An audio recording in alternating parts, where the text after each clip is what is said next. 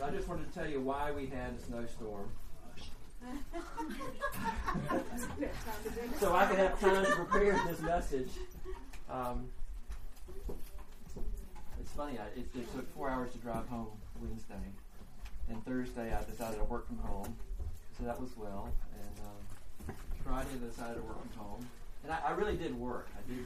Did. I did real work. Logged on and had meetings and phone calls, and that sort of thing. But not having to travel back and forth and worry about all that, it gave me some time to really try to let the scripture um, find a place in my heart. And and the more I studied, I thought it'd be easier. And actually, it was just the opposite. The more I studied it, the more difficult it became to try to really grasp this. And, and so we're continuing this multi-year study of Philippians. I won't tell you the last time I spoke on Philippians, but uh, we talked about Philippians 2, 5 through 11. Remember that? And it starts out, this message is directed to the community of believers at Philippi. Uh, not just to each individual in the community. It was really a, it was a letter to the community, you know, as a as a group, as a whole. And it's important to realize this as we consider each verse, because when he says, be of the same mind, well, if you're just one single person, be of the same mind doesn't make much sense. You've only got one mind.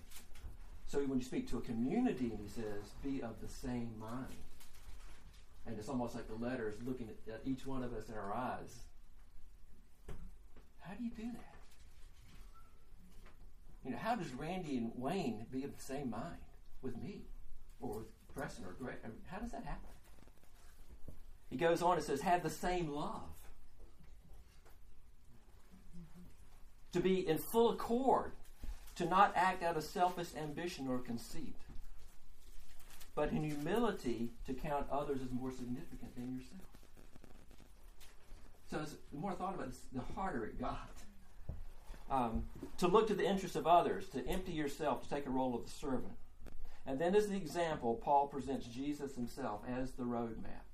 He's the he's the brochure that says this is where we're going and this is how you get there. It's like it looks like this, and it talks about Jesus how he laid down his life, how he died on the cross, how he took the form of a servant and gave himself, and, and then how God highly exalted him and glorified him, and proclaimed that one day coming that every knee of every creature that's ever been created or will be created will bow and proclaim that Jesus Christ is Lord. He is our example. Authentic Christian living seeks to always obey Jesus and live in such a way that imitates him. Paul exhorts us here to have the same mind as Jesus in how we serve others. He is saying that we must have the same goal as Jesus and not seeking our own interests in a way that denies the good of others. So, Father, already we can see that this letter, written from a man in prison, challenges us. Who are we? What, Lord, what is in your mind concerning the body of Christ? And Lord, just pray that you would make room in our hearts now for your word. In Jesus' name. Amen. So let's look at uh, 2 verses 11 through 18. I'm going to read this, and we're going to go verse by verse through it. This is out of the ESV. Therefore, my beloved, as you have always obeyed, so now, not only as in my presence, but much more in my absence, work out your own salvation with fear and trembling. For it is God who works in you, both to will and to work for his good pleasure. Do all things without grumbling or questioning, that you may be blameless and innocent, children of God without blemish in the midst of a crooked and twisted generation, among whom you shine as lights in the world, holding fast to the word of life, so that in the day of Christ I may be proud that I did not run in vain or labor in vain. Even if I am to be poured out as a drink offering upon the sacrificial offering of your faith, I am glad and rejoice with you all. Likewise, you also should be glad and rejoice with me. Hmm. Okay. You know, you can take a surface view of that. Makes good sense. It's quite challenging. And you start thinking, there must be a good way to interpret this that makes it sound more applicable to the modern ear. Maybe a cool, hip version of, of what this really means. But I, I couldn't I couldn't think of one. I, I, I couldn't really think of one, Greg, and I was I was let's just let's just take it for how it's written. Therefore, my beloved, as you have always obeyed, so now, not only as in my present, but much more in my absence, work out your own salvation with fear and trembling. How many times have you heard that? Work out your own salvation with fear and trembling. Doesn't say work for your salvation. Work out your salvation. Now that salvation has come, how do you work it out? Obedience to God's word is an essential part of imitating Jesus. Just as Jesus submitted to the will of the Father, so all those who follow Jesus must pattern their lives after his and submit to the will of God. And what is this will of God? That we work out our salvation with fear and trembling. Now, this working out does not mean signing a card, raising a hand, walking an aisle. Our salvation is found in possessing a real, living, saving faith that unites us to Christ. We're united to Him by faith. And preserves us and shows its life through the works of repentance and confession and service to God and neighbor. None of these works gets us into heaven. For only the perfect righteousness of Christ, which we receive by resting on Him alone by faith alone, gives us access to the Father. Yet those who are resting on Jesus alone will persevere in faith. They'll demonstrate their faith by their works. This is just working out. They, they will repent when they fail. They will serve by the power of the Holy Spirit. They will always rely on God's enabling mercy. But the very fact that we persevere is grounded in God's sovereign power at work in us. Luis just said it in his testimony. I went back this way, but God kept showing me that's not right. He gave me the power to change. You see, the therefore shows us, and the therefore, my beloved, he says that therefore shows us it's not only possible, but expected that we continually work out salvation. Our salvation and corresponding justification in Christ is the supernatural work of God. And when we talk about justification, we're talking about being accepted by God. But when we're talking about sanctification, we're talking about being changed by God. So He changes. He changes our desires. He changes our hopes. He changes our ambitions. What Paul is talking about here is that God is at work in us by grace to change us in a very different way than He changes us in justification. But we cooperate with the Holy Spirit in this work. Now, why is this fear and trembling? Why is it with fear and trembling? Well, what's the context of this verse? And here's Paul in prison writing. And he just finishes talking about how every knee is going to bow and every tongue is going to confess that this Jesus who rules everything, who's created everything. He says both fear and trembling are proper reactions to the reality and the awareness of God's greatness and our own spiritual weakness in the face of temptation. These words speak of a healthy fear of offending our Father and his call for us to take responsibility to do what's right in his eyes. It's not a fear of eternal doom, but that awesome realization that motivates a person to pursue a life of righteousness for the, for the face of a loving God.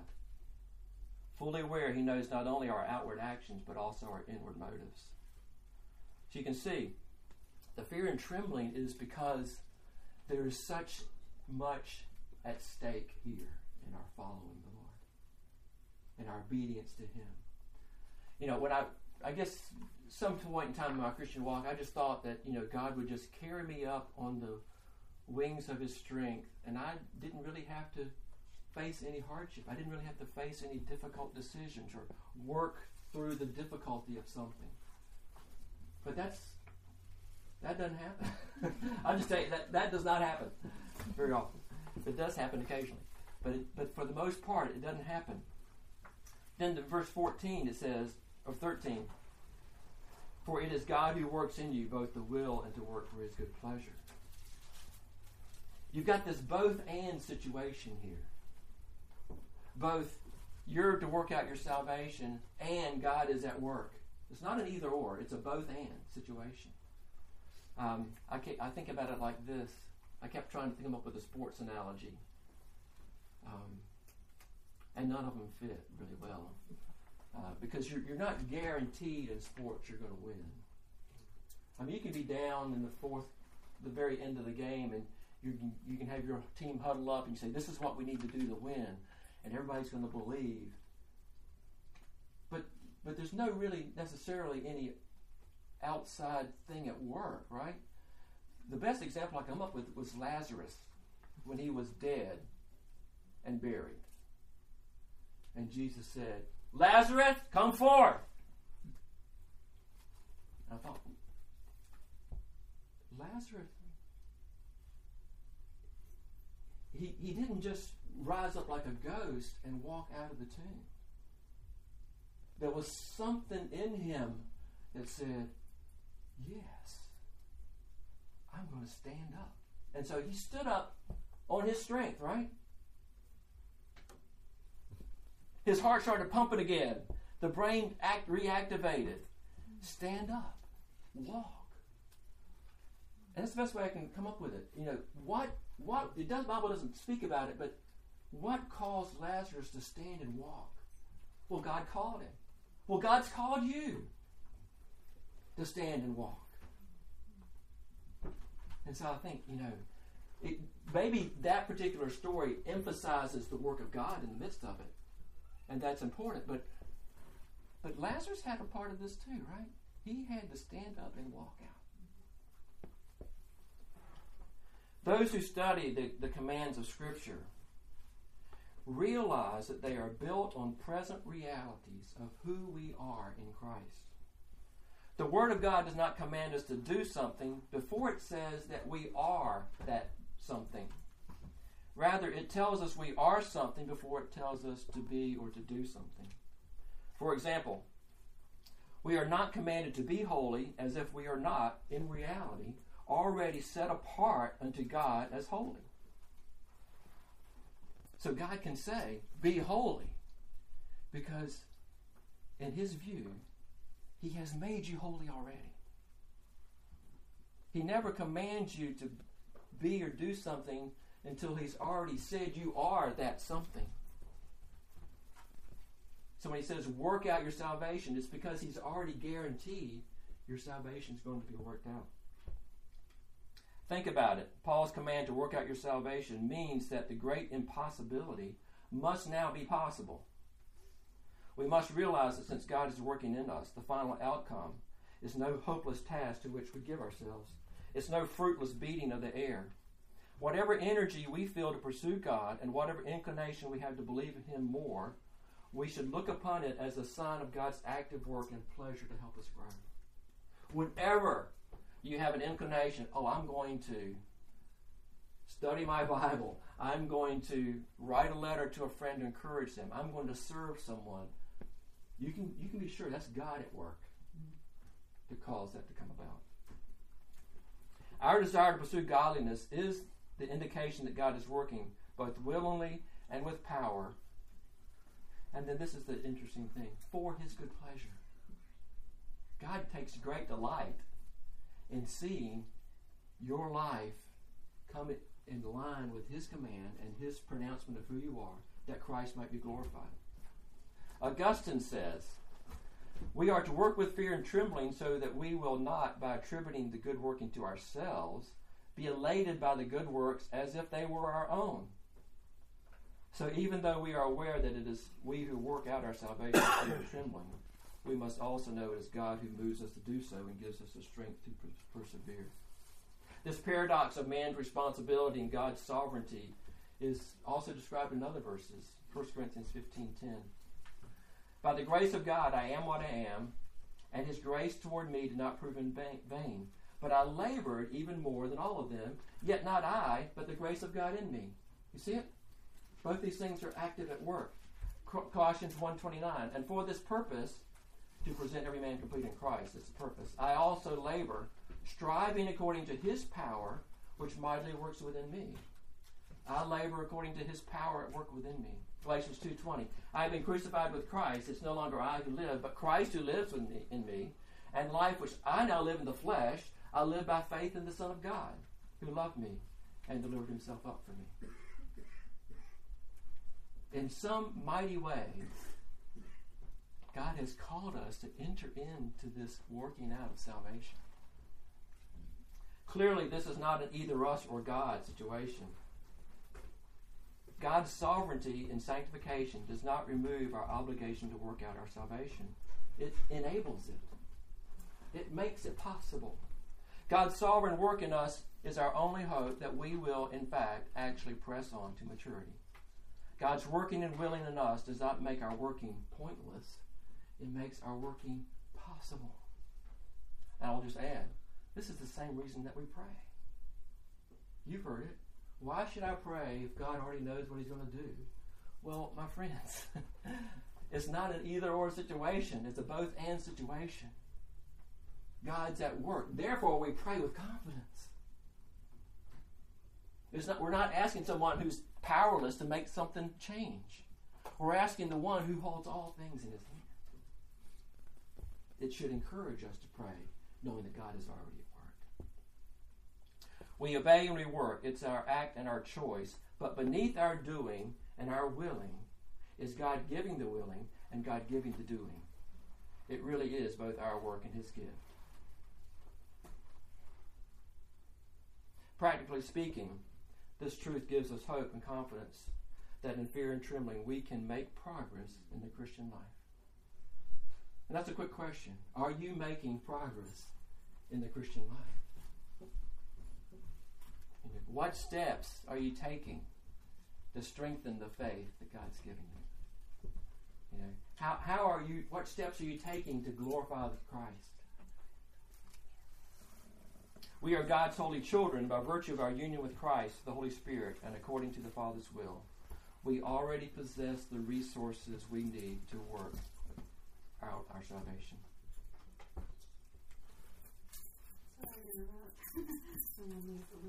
okay. All right. Move on to verse 14. Okay, again, you think of the postmodern society we live in and of all the possible commands that could be given. I think about the Ten Commandments and how God gave these Ten Commandments to rule a nation. And they weren't necessarily the ten that I would have picked. And then there's verse 14 Do all things without grumbling or disputing. I wanted to find a way to talk to you about this that it wouldn't affect modern ears. But again, I, I couldn't really find one. This is as this is as pure and simple as it comes. It's been minutes since I broke that command. let's let's just go word by word. Do okay. Everything that everything that you every act you perform every moment in time that you are and you are existing and you're doing, this is what it applies to. All things. Oh, I wish that we could set the bar at some things. But no, it says, because with some things we could probably succeed occasionally. But it says all things, meaning all activities without exception. This cries out for divine strength. Because this is too difficult for humans to do without fail. We need supernatural assistance. And without, we know what the word without means. It means none of what follows should be a part of what we're doing in all things. So, grumbling. Anybody know what grumbling means? Anybody don't know what grumbling Thank you. Grumbling. It's a it's an audible expression of undeserved dissatisfaction. So we grumble. We don't like what somebody said. We disagree with it, so we grumble. It's verbal discontent. It's murmuring against men or against God, but in this case, it's mainly against men. It's, it's used to show our discontent. It's used to complain to others. We're complaining. We're arguing. We're grumbling. And then disputing. Well, disputing probably has a technical uh, definition, but it's an inner reasoning and it's a questioning mind and an arrogant spirit that says, I'm right and you're wrong, and I'm going to point this out to you. You know, it's, it's calling into question and arguing and disrupting the body of Christ. So we're to do all things without grumbling or disputing. Now I'll give you five seconds to think about your life. How are we doing? And why is this one of these commands? Why is this so important? Is, is this simply polishing the silverware of our heart? Or is this fundamental, transformational type stuff? I think it's more transformational than it is polishing the surface. Because how do you how do you live a life without grumbling or disputing or complaining or arguing? This is fundamental. This is transformational at the very heart of who we are. We, I like to dispute things. I, I was raised by a family of arguers. I mean, that's what we did. We argued. And we thought it was a good, a healthy thing. It sharpened our read. You know, Lord, explain this to me.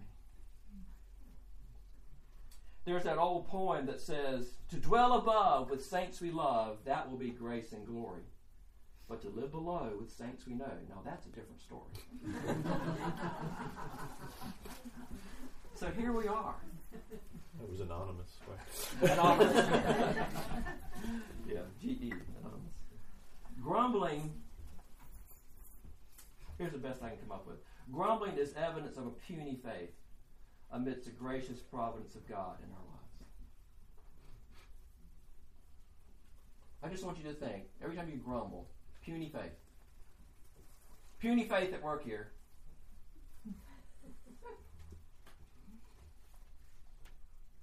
grumble, grumble, grumble. Puny faith at work. Just, just let your mind and your spirit tell you that's puny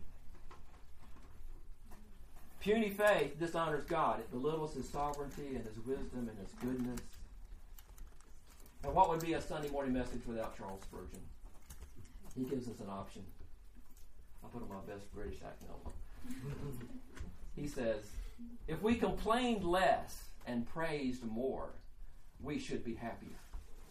And God would be more glorified. Let us daily praise God for common mercies common as we frequently call them, and yet so priceless that when deprived of them, we are ready to perish.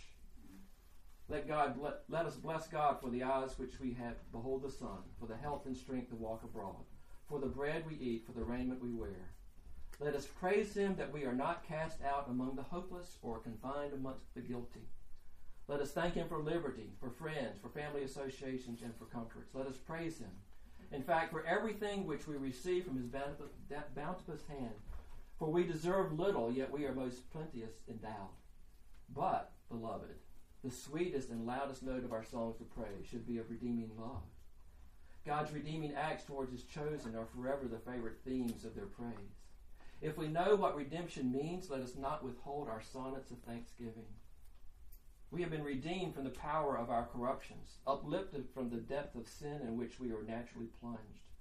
We have been led to the cross of Christ. Our shackles of guilt have been broken off. We are no longer slaves, but children of the living God, and can foresee the time when we shall be presented before the throne without spot or wrinkle or any such thing.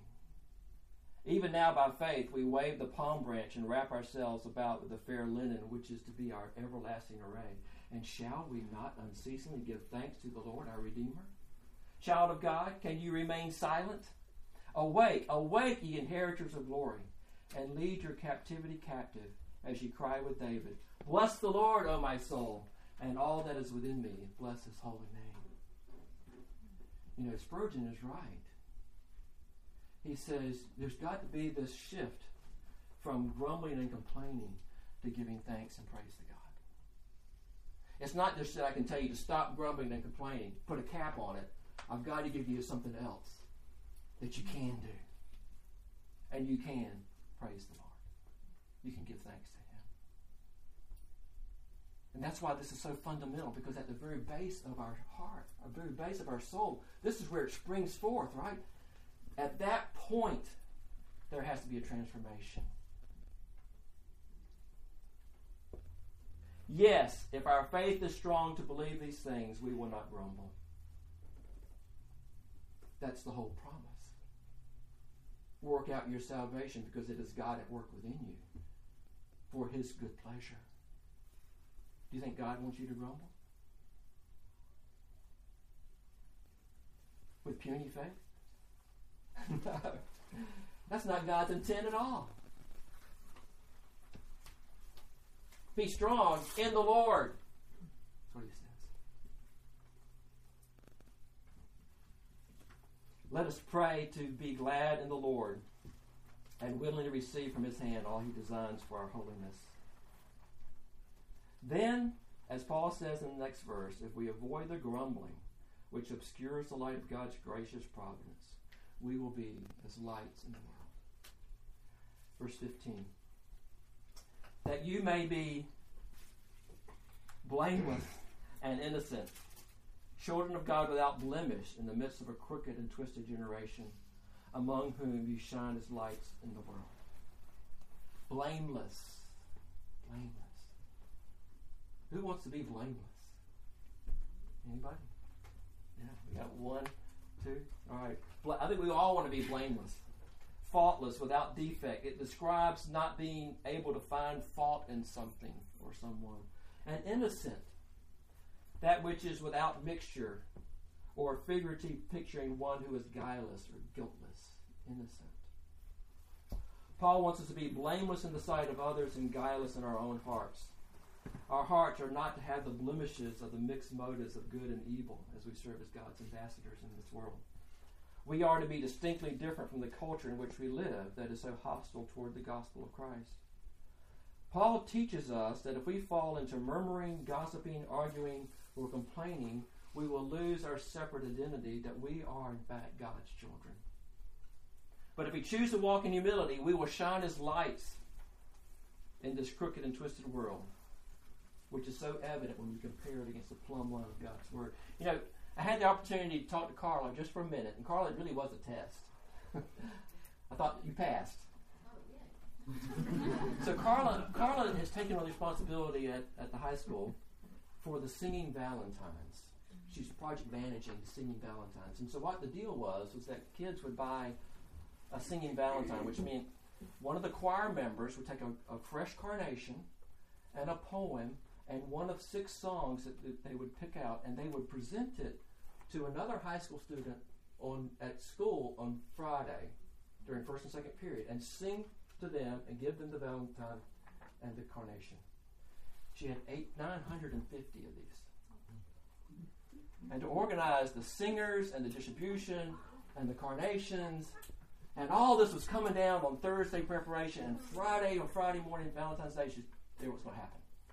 Well, you know what happened on Wednesday, Thursday, and Friday. And so her whole weekend has just been flipped upside down. In fact, we're having church at her house here this morning, and she was going to go to see her mom yesterday, and all this is going to be Friday, and mom was on Saturday, and church is on Sunday. And so I asked her, "How's it going?" And she looked at me and she laughed, and she said, "You know, I'm just learning to be a good project manager." And I was saying, "Yes." There wasn't any grumbling or complaining at all in you, Carla. You passed the test.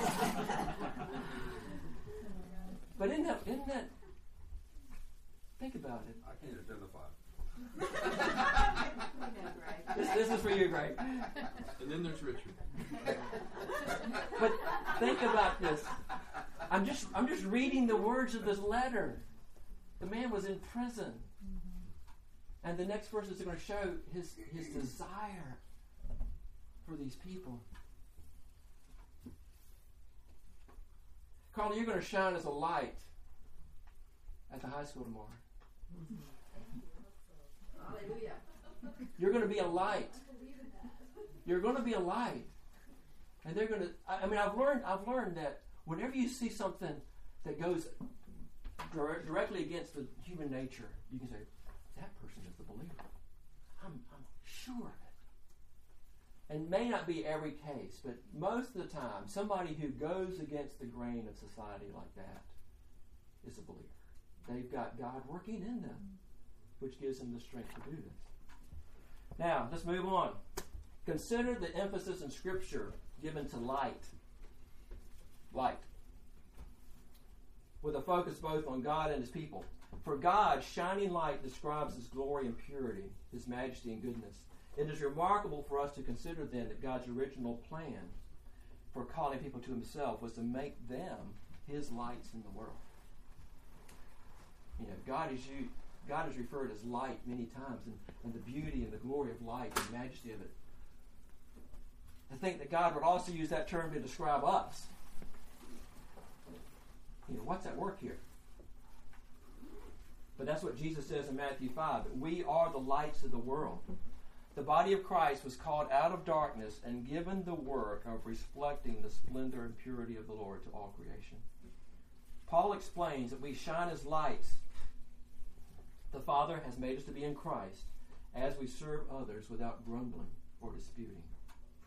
Working out our salvation in fear and trembling is no easy task, especially when we must deal with people and decisions with which we do not always understand or agree. It's not always easy to do this, or other things that happen. We are constantly tempted to complain and to grumble, yet such behavior does not show forth the peace and righteousness of God. You know, our culture of skepticism loves to blame and criticize others. I mean, nothing can happen without somebody wanting to know who's to blame. Who's going to be criticized? Whose fault was this? So if you can live in, in our world and not fall into this snare of grumbling, the snare of disputing, you will shine as a light. Remember, there are two kinds of Christians those who shine and those who whine.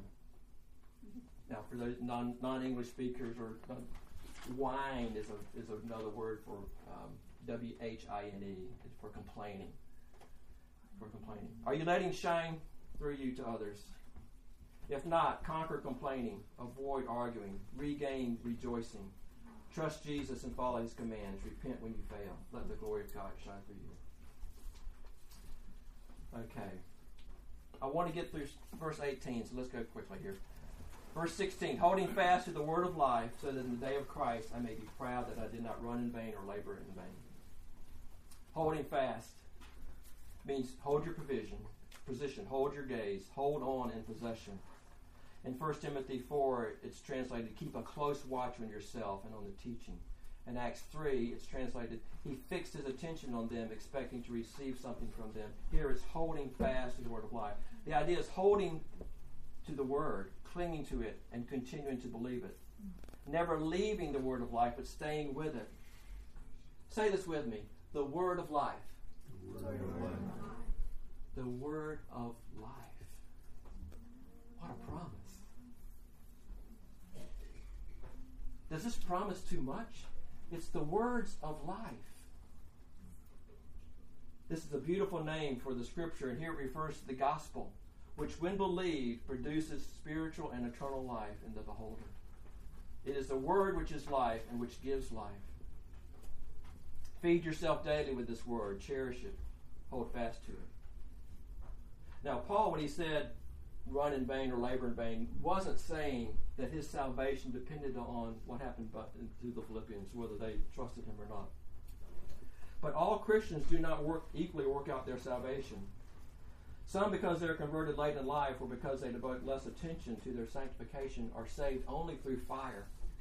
Resting on Jesus alone, they enter heaven but do not receive the same divine commendation as those who passionately work for the Lord's kingdom. Paul sought a ministry worthy of God's highest commendation. He did not want to build a ministry with wood or straw, whose results would fail with the test of fire. Paul appeals to their love for him, exhorting them to act in such a way as to make him confident of his own reward. In his love for them, he appeals to them to also hold fast to the word. We too, when we cling to the gospel and fulfill our calling, will in God also greatly encourage those who minister to us. Okay, that's a lot of words. What am I thinking there? When when each of you trust God, when each of you go about your life without grumbling or complaining, when each each of you shine as lights in the dark and midst of the world, it brings Greg and Preston and I great, great joy. And what Paul Paul is playing upon that, he's he's saying,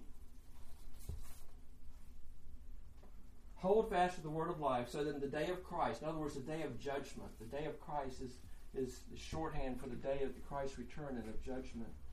I may be proud that I did not run in vain or labor in vain. He was saying, You hold fast to the word so my ministry will not be null and void. He's encouraging them and he's and he's he's actually calling them to be motivated by love and by his love for them. But when we think of Christ's love for us, it should motivate us then to follow after Christ. So he, he, he talks from the beginning of work out your salvation fear and trembling because of the, the position of Christ. But then he goes on and now he brings it down to this intimate personal level. When each one when any one of you obeys the word of God, it encourages every everyone else us. When each any, anyone with like this whole story about with Carla, did that encourage you? Mm-hmm. Each it, that encouraged each one of us because Carla wants to shine as a light at Leesville High School. And it's the same way with each one. When each one of you says no to sin and yes to God, it encourages the rest of us.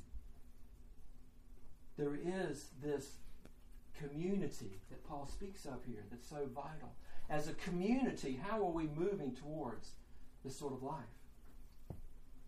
Verse 17 Even if I am to be poured out as a drink offering upon the sac- sacrificial offering of your faith, I am glad and rejoice with you all. In verse 18. Likewise, you should you also should be glad and rejoice with me.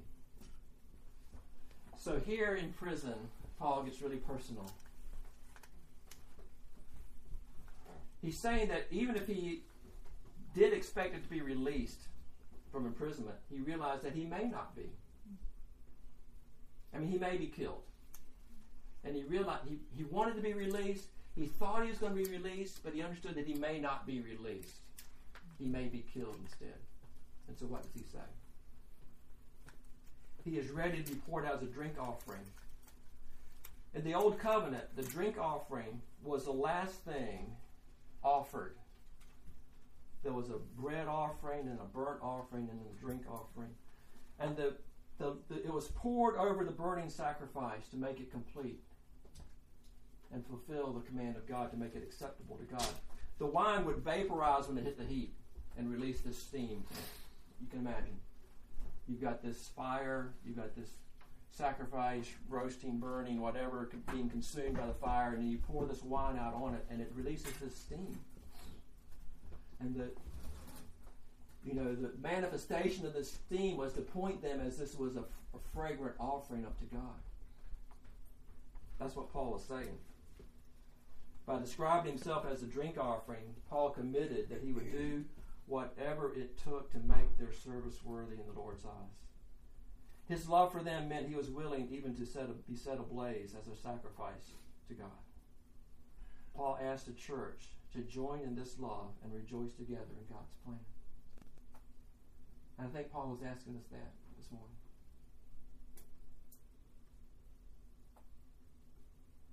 Paul's asking not the Philippians, he's asking the Gateway Christian Fellowship He's asking us, will you, will you will you pursue your salvation like this? So I just want you to bow your heads. I'm going to read you a couple of questions. Matthew, I don't know whether you've got another song. I don't know.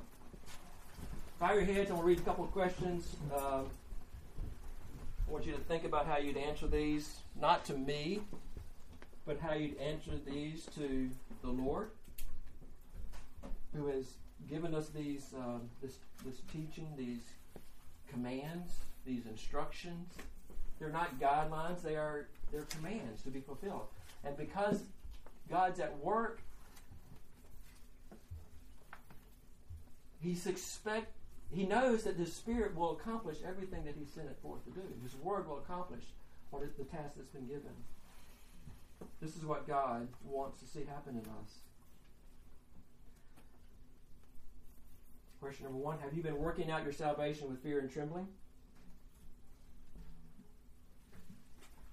Have you? Have you been coasting? Have you forgotten that as God who is at work within you for his own pleasure? For his pleasure.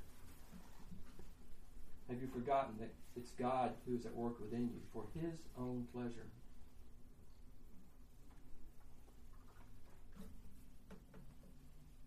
Are you pursuing a life of humility, or have you fallen into grumbling and disputing with others?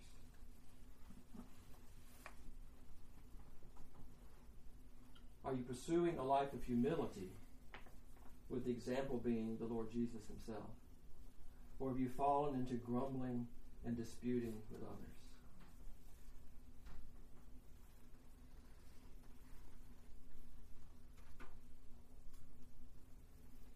Fourth question Are you shining as a light to a crooked and twisted generation? Or is there a basket over your lamp? Are you shining as a light to a crooked and twisted generation?